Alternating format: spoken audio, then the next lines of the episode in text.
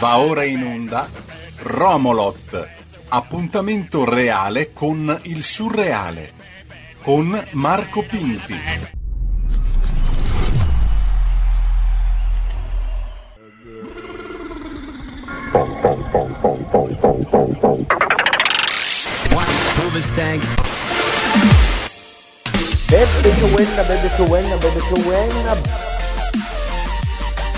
Bebbe,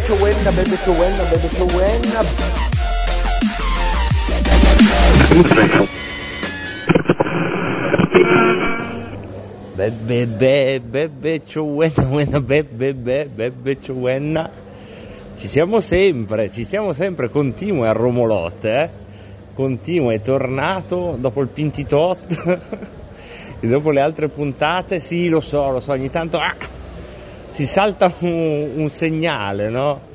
Come dicevamo, questa che è una trasmissione che poi è fatta un po' come una cospirazione, perché va bene che ormai è abbastanza normale vedere una persona che cammina per strada parlando in un telefono. Non è una roba che dice ma quello lì è scemo, è matto. A parte che qui in questa città nessuno mi conosce, ma intanto sentiamo delle voci di sottofondo, tutta roba che... Ve lo ricordate quel periodo in cui non c'erano i ristoranti? Quei 2 anni in cui tutto chiuso, 2 anni sì, non proprio 2, un po' meno. Allora, marzo 2020,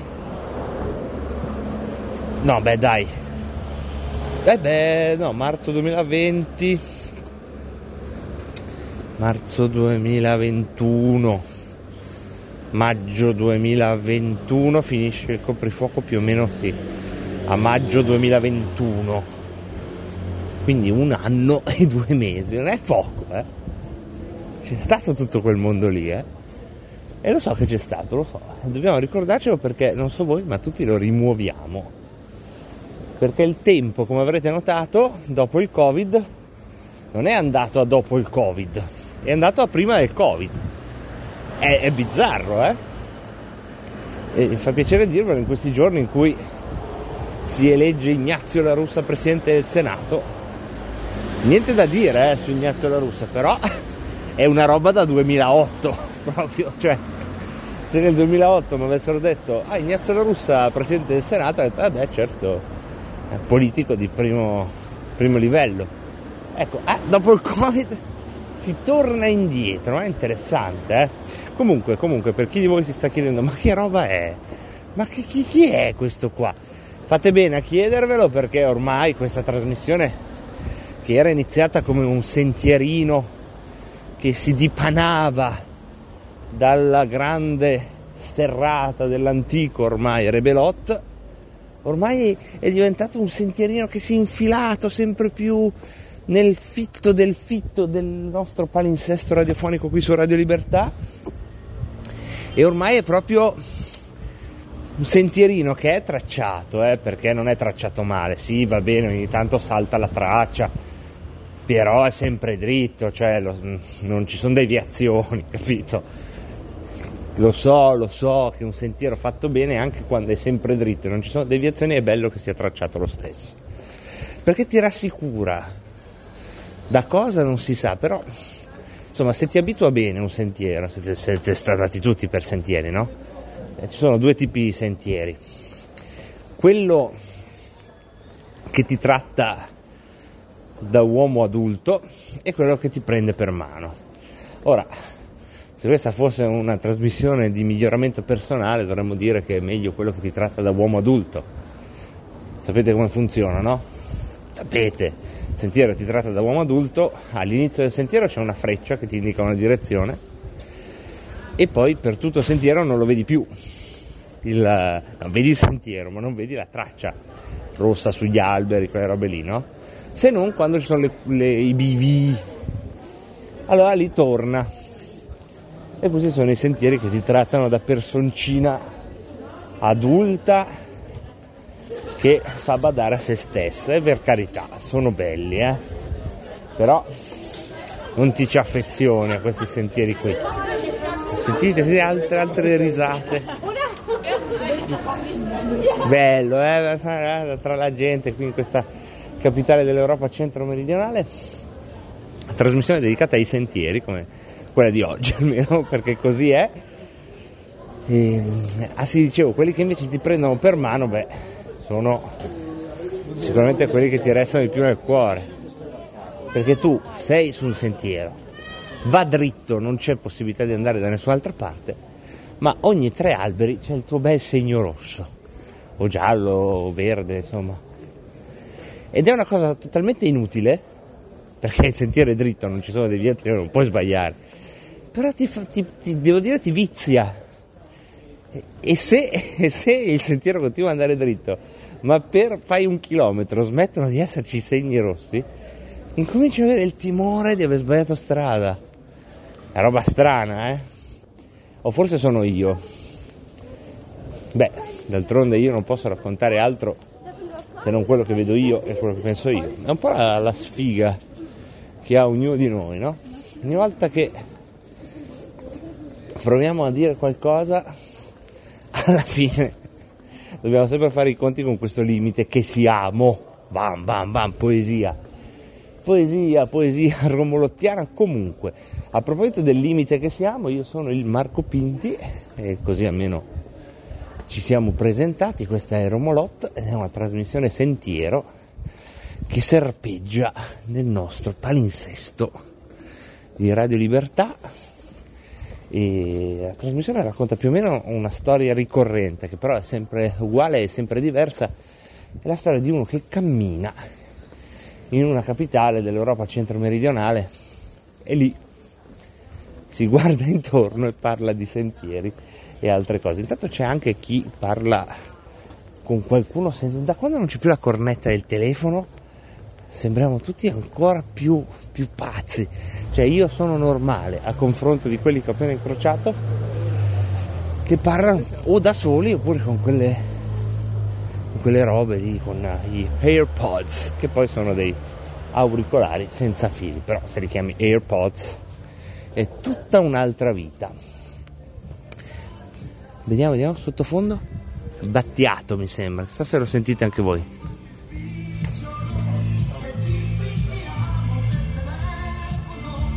No, non è Battiato comunque, però spero l'abbiate sentito. Dato qui io cammino in acciottolato, che qui non è solo acciottolato, anche l'acciottolato ha a che fare con la cosmogonia cristiana, perché sono San Pietrini e poi ci sono queste lanterne che illuminano la via, queste edere, sono questi fili del telefono tra una casa e l'altra, con ormai l'edera che scende e si fa sempre più rigogliosa, e c'è questo bello intrico, perché l'edera segue i fili del telefono ma alle volte fa delle fantasie sue. Ad esempio, dove sono adesso segue un filo del telefono e c'è addirittura delle rose, o comunque dei fiori, no, non sono delle rose, mi sembrava un po' esagerato. Ecco, questo è il momento in cui uno che ne vuole parlare alla radio dovrebbe sapere il nome, ma anche senza sapere il nome immaginate delle edere che piovono sulla via e hanno delle propaggini. L'edera verde ma incomincia già un po' a ingiallire, ma hanno delle meravigliose propaggini lilla con dei fiori di cui non so il nome ma che chiameremo trombetti. Esatto, i trombetti lilla, così li ho battezzati, e si prosegue in questo cammino. Ebbene sì, sono giorni di agitazione in questa capitale dell'Europa centro-meridionale, perché questo è un posto che si anima tantissimo quando si formano, diciamo, gli organismi di potere. Qualsiasi organismo di potere si formi, questa città lo riesce a trasformare, un processo che se vogliamo è anche abbastanza freddo, cioè gente che si trova in una stanza, parla, poi vota e uno diventa il presidente, oppure gente che si chiude in un posto meraviglioso come la Cappella Sistina non parlano in quel caso, scrivono dei foglietti, li bruciano finché non fanno una fumata bianca.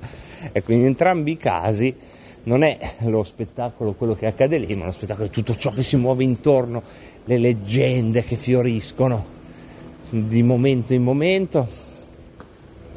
E una delle cose che ho potuto notare ormai frequentando questo sentiero da un po' di tempo, c'è una specie di, diciamo, sopravvalutazione, sì, chiedo al mio assistente invisibile, grazie, del potere, nel senso che si pensa sempre che il potere abbia una qualche logica ulteriore, no? Quindi oggi è successo così perché vedrai hanno già fatto l'accordo. Sapete cosa è successo in questi giorni, ve lo dico, no? Per chi se lo fosse perso, è un piccolo evento dei libri di storia, non credo ci sarà nella cronaca di questi giorni, invece è, diciamo, grosso come un pallone da spiaggia e allo stesso tempo, diciamo, denso di significato, ed è questo sostanzialmente. La coalizione di centrodestra doveva eleggere il Presidente del Senato unitariamente, Forza Italia si è sfilata dicendo no, noi adesso non lo eleggiamo, dobbiamo ancora parlarne, ma il Presidente è stato eletto anche senza i voti di Forza Italia ed è intervenuto, insomma, il voto di non si sa bene chi. Si suppone qui dal non si sa bene chi, qui si aprono tutte le possibilità del mondo, tra cui, last but not least, il fatto che la Meloni, prima ancora di fare il governo, abbia già pensato di aprire una maggioranza diversa rispetto a quella delle urne. E sono tantissime fantasie, quando in realtà quello che è accaduto oggi è una cosa che accade molto spesso nei consigli comunali, no? Quando c'è da eleggere il presidente del consiglio comunale, se la maggioranza non è d'accordo su un nome e quindi si crea una situazione di scheda bianca, nel manuale del bravo oppositore questa è una delle possibilità, cioè votare tu il presidente in modo tale da farli litigare di più. È una roba che se accade al Consiglio Comunale di Portogruaro, il giorno dopo non va neanche sul giornale, secondo me. Cioè dicono solo De Tollis eletto presidente del Consiglio Comunale con la foto, sopra c'è il sindaco, sotto c'è il De Tollis e magari se il giornalista c'ha una riga di spazio dice curioso, è stato eletto non coi voti della maggioranza ma con una, mentre se accade qui in questa città del centro dell'Europa centro-meridionale si evocano fumosi complotti, dietrologie, massonerie, regolamenti di conti, pruderie, insomma di tutto. E questo accade appunto nei giorni in cui si eleggono i presidenti di Camera e Senato e con tutta la kermesse che c'è intorno, c'è sempre questa, si crea in questa occasione ad esempio la siepe dei giornalisti che è la vedete spesso in televisione, oppure in televisione vedete il risultato della siepe dei giornalisti, è una specie di organismo che è monocellulare, nel senso che non ha una volontà diversa da quella che può essere un istinto meccanico a seguire il luogo in cui accadono cose, ma ha migliaia di gambe, migliaia di mani, centinaia e centinaia di occhi. Oggi c'è anche un po' di malinconia da queste parti, come sentite, sirene, malinconia, ce li prendiamo tutti, sia le sirene sia la malinconia.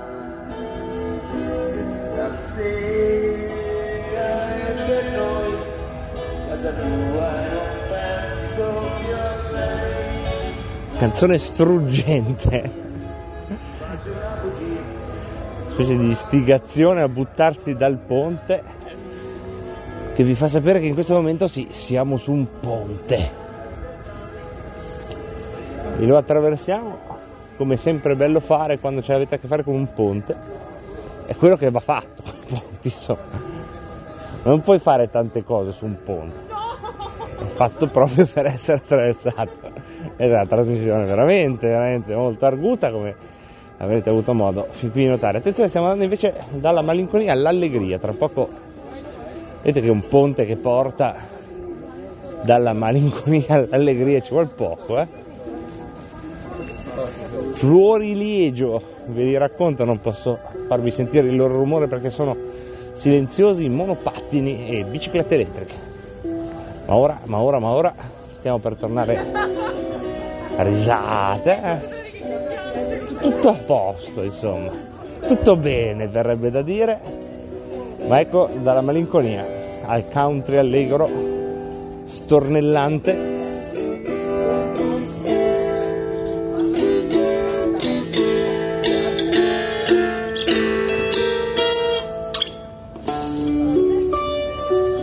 Mica tanto allegro, devo dire, eh? Sta a vedere che sono io che immalinconisco il luogo. Oppure no, è solo una traversata così. Dalla malinconia al blues, mentre la luna incomincia a fare il suo lavoro di rapinare la luce del sole e poi rivenderla a buon mercato, cercando di rubare il lavoro ai lampioni italiani. Come sapete, questa luna maledetta globalista senza frontiere che ci fa come ogni notte l'affronto di splendere così senza neanche finanziare nessuna guerra e senza bisogno di nessuno sfruttamento economico, a differenza del LED che invece si compiace di illuminarci con un risparmio di tutto rispetto e che ci porta così, come vedete, a naufragare in questa che è stata sì una puntata un po' da naufragio, ma neanche da naufragio, una puntata da bagnasciuga, da quei pensieri che riconducono tutto dove secondo me va messo. Quello che ho capito non è molto, ma è questo, che questa città, questa capitale dell'Europa centro-meridionale, ha un grande potere nell'ingigantire quello che accade, ma se non ci caschi ti accorgi che a Portogruaro succedono le stesse cose, solo meno spesso, però è uguale. Un intrigo politico lì e un intrigo politico qua, sono sempre la stessa cosa.